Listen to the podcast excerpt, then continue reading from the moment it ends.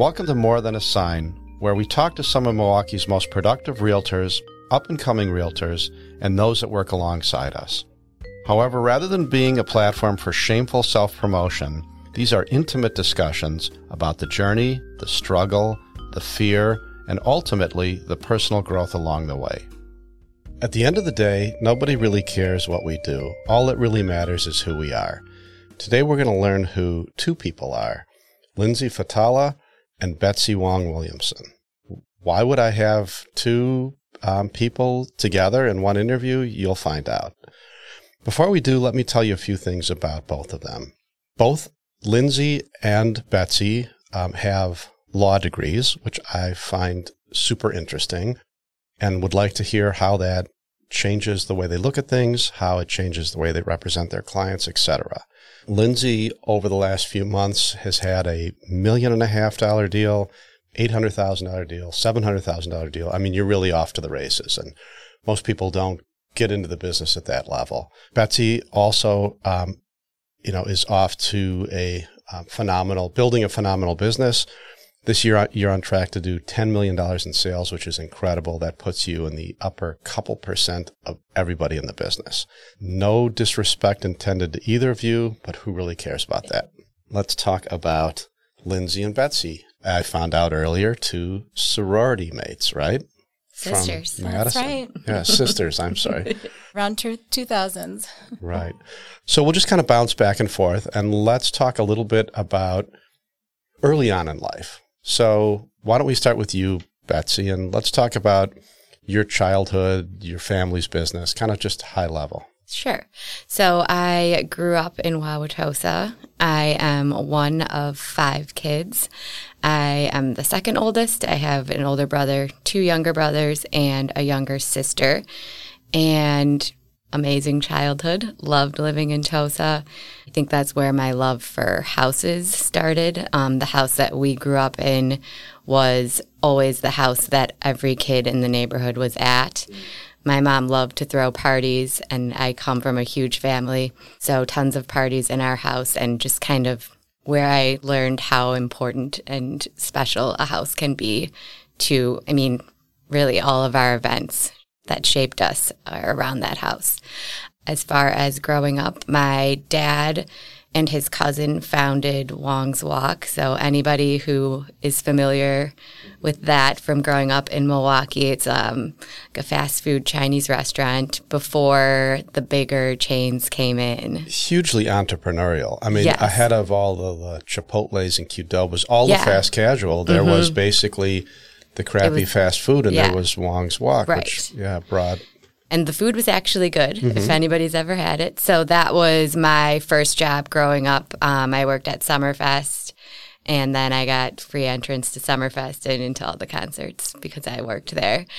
And yeah, I grew up with a very entrepreneurial dad, and I definitely caught that entrepreneurial spirit. Cool.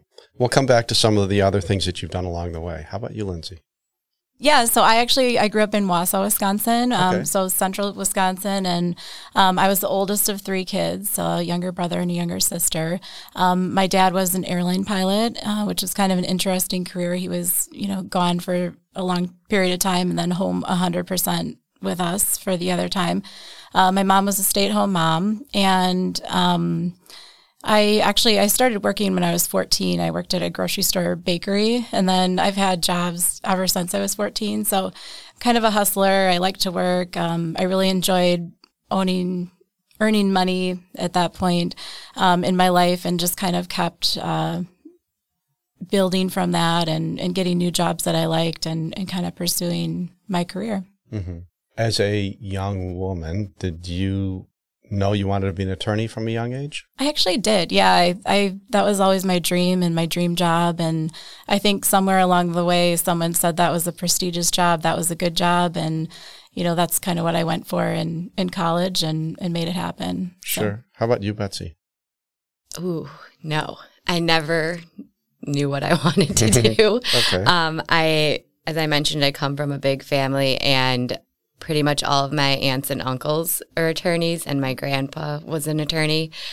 And I like took the LSAT, and that went okay. So I was like, well, who doesn't want $100,000 of student loan debt? Let's go for mm-hmm. it. So I essentially did a victory lap at Madison and enjoyed law school, but didn't actually end up loving being an attorney. Mm-hmm. Yeah, I would think that it's kind of a fork in the road, right? Once you get into the working world, like every career, mm-hmm. you know, you it's a shame when people get into something and they stick with something they don't love. So let's just talk for a minute about you being sorority sisters, what that was like.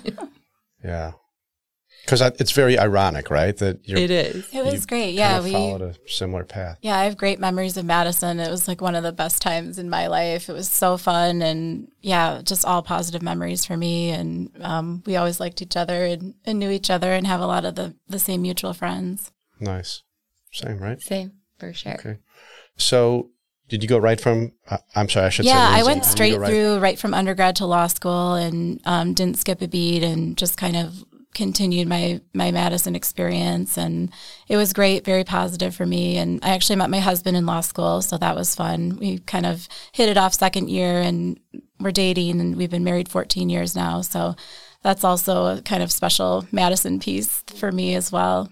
Yeah. Great environment Madison. Oh it's the best yeah. I hope one of my kids will go there. I know. Mm-hmm. okay so let's start with you Lindsay. So you go through law school what happens after law school? Yeah, so right after law school, I got a job with Godfrey and Kahn, which is one of the largest law firms in the state. Great job, you know, for any law student coming out of law school. It was very positive. I was proud of it. And it was a great experience. I was there for seven and a half years. You know, starting out as a lawyer is is hard. It's there's a huge learning curve. You don't learn everything that you need to know about contracting and, and things like that. So on the job training is big. So, you know, we were debating the use of and or or commas and I mean it was very intellectual and and a high high learning curve. That's all I can, you know, really compare that to. But it was great. I learned a lot and, you know, by the end of that seven and a half years had a really good skill set. And then I was able to take that. Can I pause you? Absolutely, right yeah. For one second. So one of the things that you and I talked about over coffee is that when Godfrey and Kahn was created, it was really one of the very few, if not the only entrepreneurial law firm in Milwaukee. Absolutely. So, whereas most of the law firms kind of forbade their attorneys to get involved in deals, lots of Godfrey and Kahn attorneys were in deals. And one of the conversations we had is might that have been some of the seeds that were planted for you to get into real estate? Yeah, absolutely. I've actually thought about that comment a lot after you after you mentioned that to me. And um, someone at, at G and K one time told me like, you'll never just get rich being a lawyer. You got to have something else. And there are amazing success stories with attorneys there who invested with clients early on, kind of during that period when not a lot of people were doing it. And I, I think for sure that contributed to some of my entrepreneurial right. goals. Nice. Um, your path. Oh, I'm sorry. So then you left. Yeah, the, the law the law school or the law career continues. So then um, I was able to work with MWH Law Group. Um, I was one of the founding partners of that that law firm, which is now the largest minority law firm in the state of Wisconsin, and we're really big on. Um, diversity, equity, and inclusion, and really pioneers in the industry and setting an example for what for what law law firms can aspire to um, it's been really positive and rewarding and to kind of affect that change at the law firm level. So that was my next stop after G&K. Great. Okay, Betsy. So you graduate law school and then take and us from there. Then um, I move to San Diego and I was working at a law firm in San Diego in business development. Then moved with that firm to Chicago and then switched to Jenner and Block in Chicago, um, working in business development there. I didn't love it. Mm.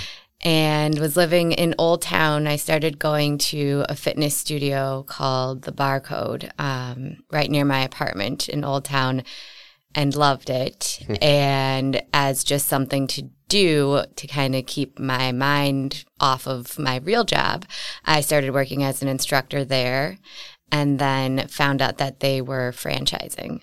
I'd always planned to move back to Milwaukee, But uh, when I found out that they were franchising and I knew that Milwaukee didn't have anything like it yet, I decided it was time for me to move back and I opened my franchise of the Barre Code in the third ward on Water Street in 2013. Hmm. And then I opened a second studio in 2015. So it'll be nine years coming up that will have been open in the third ward in December. Nice. Yeah. But I did, side note, um, sell the business at the end of last year. So as of 2022, I'm no longer an owner. I just am an instructor, mm. which is wonderful. And it gives me the time to focus 100% on real estate. For those of us that don't know what Barre Code is, so it's a fitness studio. Um, the program is designed for women but we do see guys in there occasionally. Um, we've got a variety of class styles and formats, um, everything from your traditional barre to strength training to cardio kickboxing to HIIT classes to boot camp. Cool. Super fun fitness studio. Yeah, nice. Great locations. Yes. Okay, let's shift gears and talk a little bit about the advantage of having a law degree in this business. I mean, to me, that's a huge advantage. It's something that I would lead with if I had that education. So let's talk maybe back and forth a little bit about let's start with contractually. Like, how does that change the way you look at a contract and advise your client? Yeah, I think the level of detail that you understand as a lawyer, just going through law school and and practicing, is something that you just can't get unless you've been to law school. They teach you to analyze, like I said, every single word and every single paragraph and understand the meaning and what is the risk. So even when we're adding language to an addendum, you know, that language is very thoughtful. And, you know, I think also identifying less I mean, we are all using the same forms. You know, they're negotiated by the state because they're fair to both sides. But within that form, you're able to kind of identify the contract provisions that you can get creative with and and use to your client's advantage. And yeah, I, I think it's a huge advantage. Definitely agree. And one of the things I said, think you said that you would lead with it. Lead with it, yes, but qualify it in that, like, I'm not practicing law on your behalf and, like, I'm not representing you as your lawyer, mm-hmm. but at least I can understand what this sentence means and I can translate this for you. Like, for us, reading contracts, for a lot of people, it's like reading another language. For us, it's just like reading. So I think the biggest skill for us too is being able to explain it in plain English or like, this is what this means and this is how it affects you, or like, here are the potential consequences. And to be able to clearly communicate that to your clients, I think is such an advantage. Mm-hmm. I always tell my clients that I can't unlearn what I know as a lawyer, even right. though I'm not your lawyer and I'm not practicing law as when I'm your broker and your realtor, but I can't unlearn it. And if there's an issue, I'll spot it and we'll get you the legal assistance that you need. Mm-hmm. Yeah. So I would say because we're a title company driven state, we don't get a lot of contracts marked up from attorneys. But when we do, which is I maybe a couple a year, attorneys that are representing buyers tend to cross out designated agency and pick multiple representation, which I don't necessarily agree with. Um, but just curious if either of you have a take on that. I haven't personally seen that. So, what I just switching gears a little bit, what I do see is attorneys marking it up more than it needs to be. Yes. And mm-hmm. on my first personal home purchase, I did that. I had a rider that was like perfectly crafted mm-hmm. and all these mm-hmm. additional terms that I thought needed to be in there. And I think that that becomes a little off-putting and, and difficult, you know, for the other side who's not used to seeing something like that. I will say on the higher end, you know, that's a little bit more acceptable. You know, people expect that a little bit more. But that's kind of where I've seen the the legal piece of this come into play. Mm-hmm.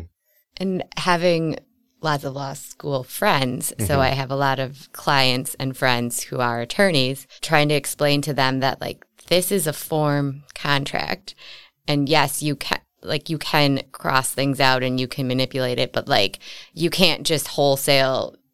I mean, you mm-hmm. could, but like that would not necessarily be your best move to just like draft pages and pages like you did your rider. Mm-hmm. That will be off putting. Mm-hmm. And they just, it takes a long time for them to understand that. For sure. I would say on the seller side, the most common thing that we would see from an attorney, which I think makes sense, is that they'll strike the language saying, we as agents get paid when we bring a ready, willing, and able buyer mm-hmm. as opposed to at closing. Like, I think, I honestly think we should get paid at closing, right? Like, mm-hmm. we're here to help people. We're here to help them transact. If they don't transact, I've never pursued. Right. I strike that in my listing contracts. Mm-hmm. Do you just go ahead and do it proactively yeah, as the I right thing to do? I don't envision myself suing someone yeah. if they had an accepted offer right. and they didn't close in their house. I mean, that's just not how I practice. And I think a lot of people don't. And I don't think, I mean, have you seen any instances in which it's been? I know of one agent in town that is, let's say, more combative than most okay. that has pursued some of those. Um, I don't know. I think we all should play the long game. Yeah. Um, you know, I think of, I had a client that was in his mid 80s and we had a, an accepted offer was pending and he just called me one day and started crying and said i'm just not ready i just can't do this this is too much for me in my life right now we called the other side they weren't thrilled but understood and what am i going to send him a bill yeah, right yeah. so he eventually sold and you know we've as you would expect because of that receive referrals sure because yeah, I we think did the right thing. preserving that relationship is more important, more important than, than anything. pursuing that commission at that point. Mm-hmm. Is there a common mistake that you see people make that, with your background, you say, "Boy, like that's that's a mistake." Not reading anything.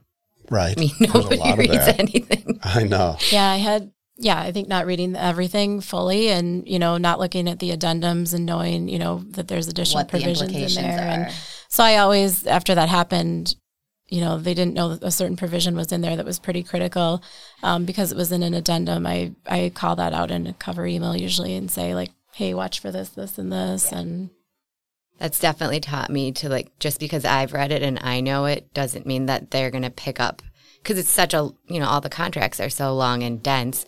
So I'll always call them and go over every single, especially like with buyers on your first offer, like, here's what this means, here's what that means, and mm-hmm. go over every single thing so that they're informed and they're not just signing away. Yeah, yeah especially at the height of the market frenzy so fast when there were so many offers on the table and to have you know a great provision that you had that might not get read because it wasn't read fully that was important to me to to call that up thank god we're starting to see no inspections go away don't you think that's going to be yeah. a cottage industry of people hiring attorneys and litigating their defects?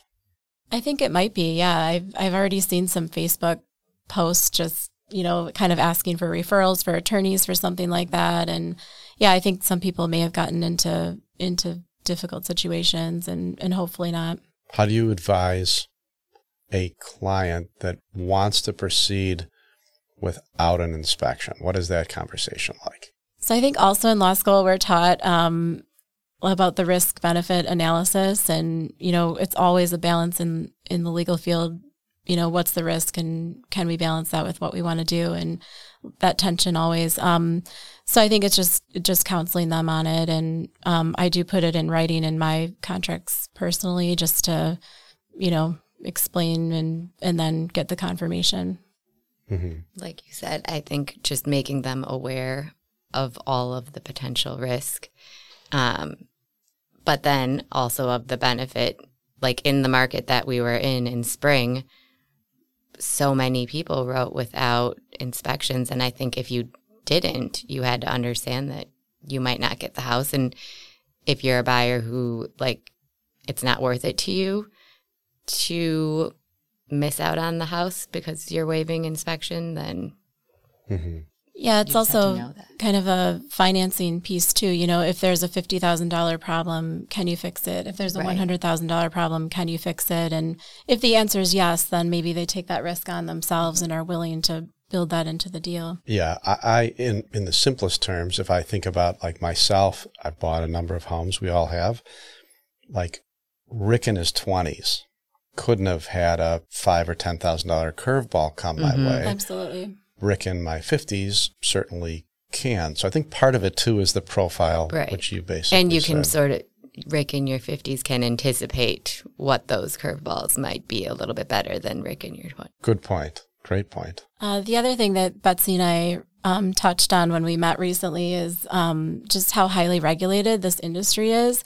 I think on a day to day practice level, it's even more regulated than the law practice. So mm. you've got Wisconsin statutes, Wisconsin administrative code, you've got NAR rules, and um, Metro MLS rules, which are crazy serious like it's serious stuff you can get fined like um, thousands of dollars a day yeah mm-hmm. so we both talked about how we're kind of obsessed with compliance and you know she's got a compliance department and i call the hotline from for wra sometimes. yeah they hear from me a Do lot. they answer now? Hi lindsay. Yeah hey lindsay. Right. um, you know just to kind of like clear up any ambiguity and it's for good reason. We were working with consumers. It's a lot of money. It needs to be fair. It needs to be honest and clear for them. Um, but it's it is a highly regulated industry, so I think having that understanding um, as a lawyer helps as well. As opposed to just kind of flying by the seat of your pants and hoping you don't do anything wrong. Well, yeah, and coming from a highly regulated profession,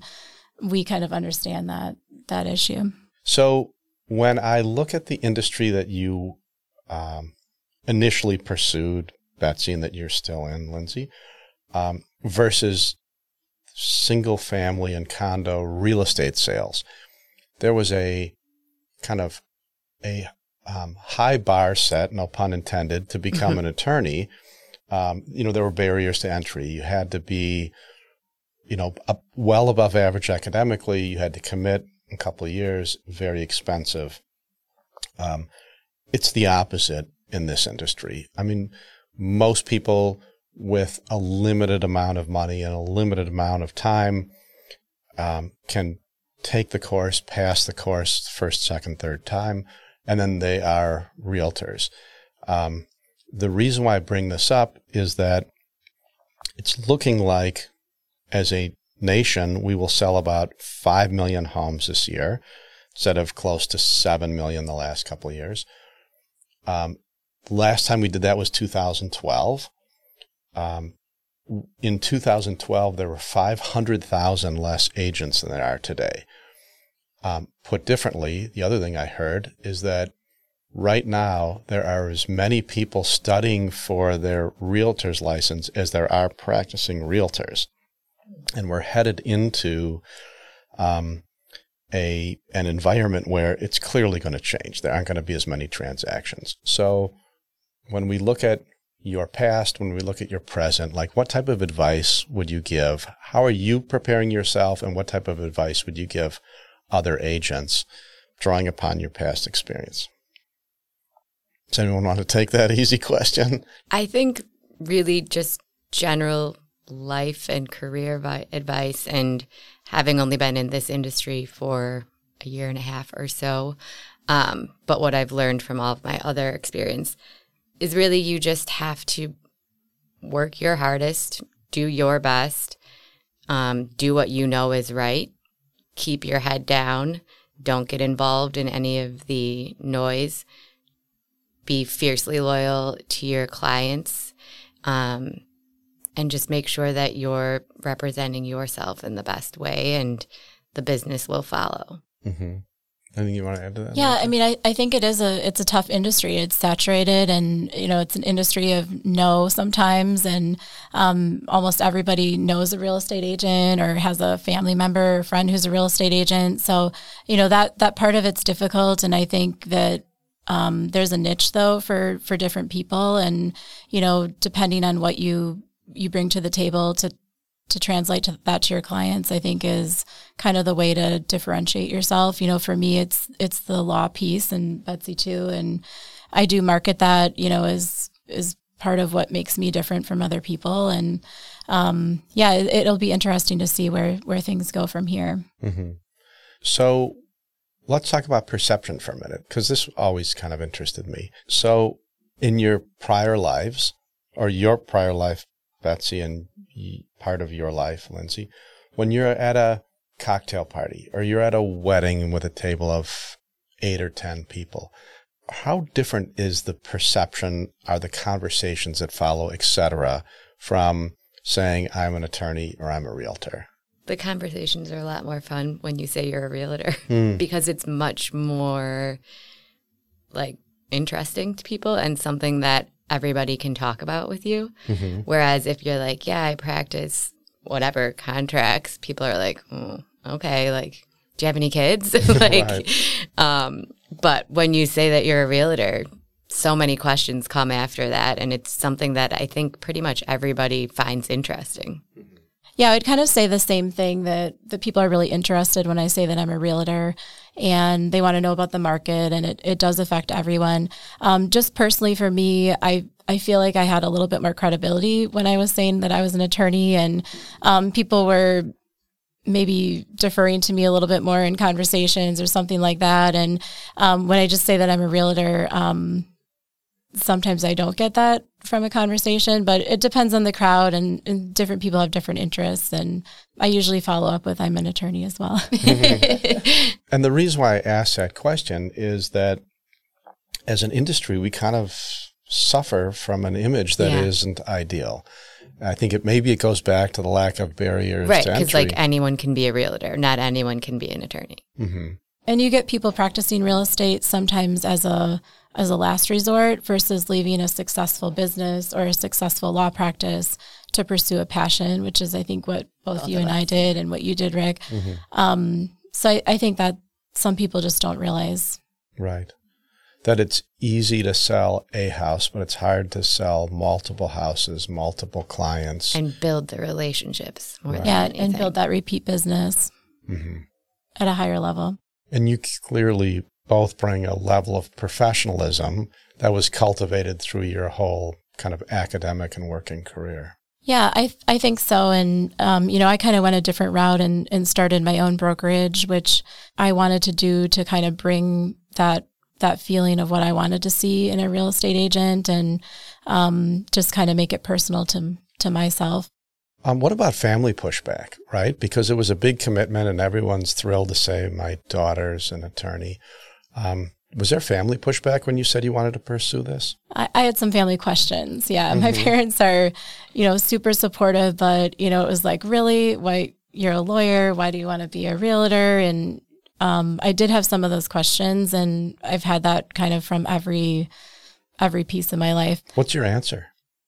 So my an- my answer is that it's my passion. Hmm. So um, I was kind of telling Betsy that I was I was working from home since 2014, which was great because I had little kids and um, I was doing deals kind of all over the country. My clients weren't in Wisconsin, so I had kind of a national practice, and um, but I was missing that like local connection and the personal connection. So for me, being out and about and helping people, I mean, there's nothing more personal than where people lay their head at night or the roof they put over their kids' heads. Um, and you kind of, I think you go through something with people when you help them on these transactions. So, you know, that personal piece um, kind of fit in for me.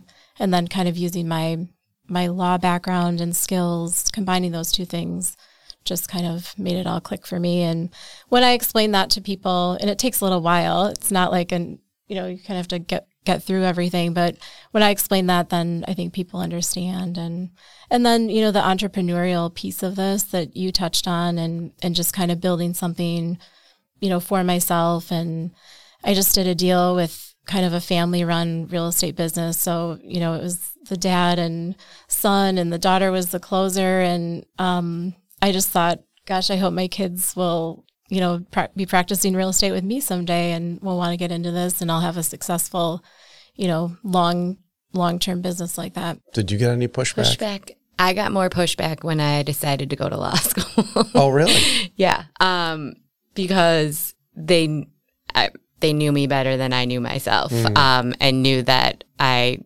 probably wouldn't want to practice law. But leaving a job at a law firm in Chicago to open a fitness studio in Milwaukee, supportive, but then kind of like, all right, think about what you're doing. Ultimately, it went well, and I was that was my passion at that point in my life, but it had always been my plan to go into real estate, um, always been a dream of mine. And so when I started studying for the real estate exam during um, COVID, it was very, very much supported by my family, mm-hmm. friends. Nice. It does help, doesn't it? Yeah. Mm-hmm. Yeah, I think we both started right during COVID. Mm-hmm. Like I incorporated in February 2020 and then immediately everything was shut down and it was kind of a strange time to to enter into the market as realtors. But what a great run we all had for a couple of years. I know. Wow, yeah. right? Like, yeah, very exciting. Mm-hmm. So, how are you preparing for what's coming? None of us really know, but what are you doing differently than you were doing in 2020, 2021? I didn't start until 2021, so can't speak to 2020. Um, but I think just we're in the market every day.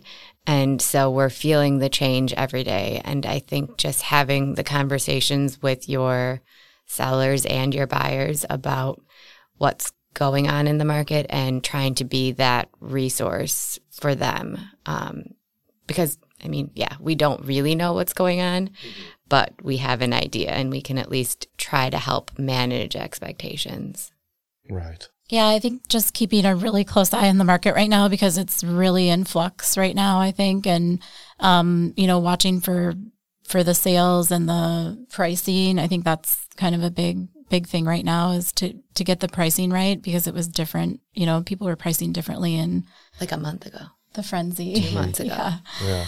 So I think keeping an eye on that is kind of what I'm doing and then what I ultimately try to do is just do the absolute best job for for clients and um, you know, perpetuate that from deal to deal and and keep that momentum going. Mm-hmm. And I think if you look back at the last couple of years, we've all been so busy that we've been more reactive. And I think those that will continue to prosper will be proactive. It's just going to be a matter of, you know, right now the phone isn't ringing on my end. It's ringing on my client's end. Hey, how you doing? How are the kids doing? How's the house? Do you need any contractor recommendations? You know, how long do you think this is going to work for you? Like those conversations, I think that's going to be key for all of us mm-hmm. heading into the next couple of years. Yeah, definitely. So, are you glad you made the move? I mean, was this looking back now? Is it was this the right thing for both of you? Absolutely, it was for me. Yeah. Mm-hmm.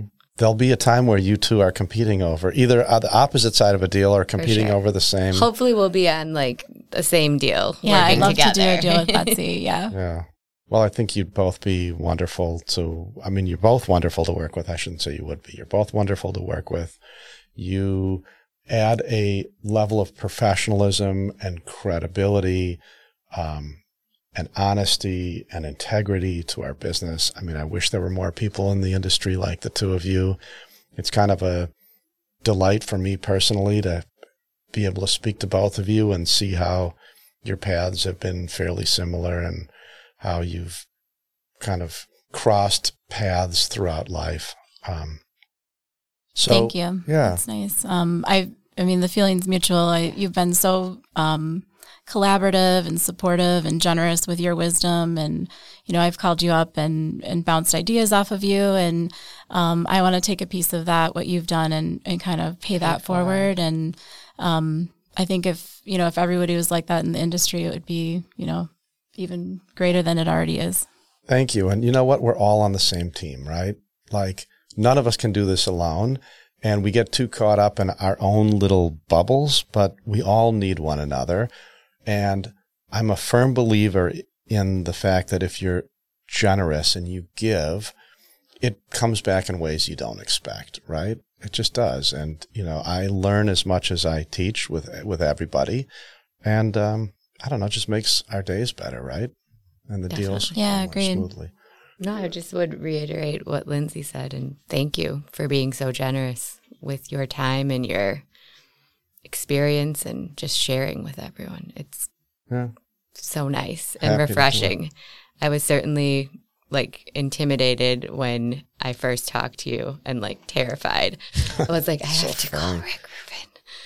Um, I heard he has a listing and I know my buyer's going to like it. And I was like sweating thinking about calling you, but it's well, been such such a wonderful time getting to know you. Yeah, and there's just there's just way too much ego in this business, right? And let's face it, I mean, we're realtors, right? So I just think if you take the ego out of the business and you put your clients first and you treat everybody like friends, everybody becomes friends and deals get done. So cool. Well, this was fun. So I'd like to give a shout out to Podcast Town Studios, our producer, No Sleep for creating the music. Please subscribe wherever you get your podcast. And if you believe that you or someone you know would be an ideal guest and would talk about not what they've done, but really who they are, why don't you reach out to me? I'm the easiest guy in the world to get a hold of. Thank you.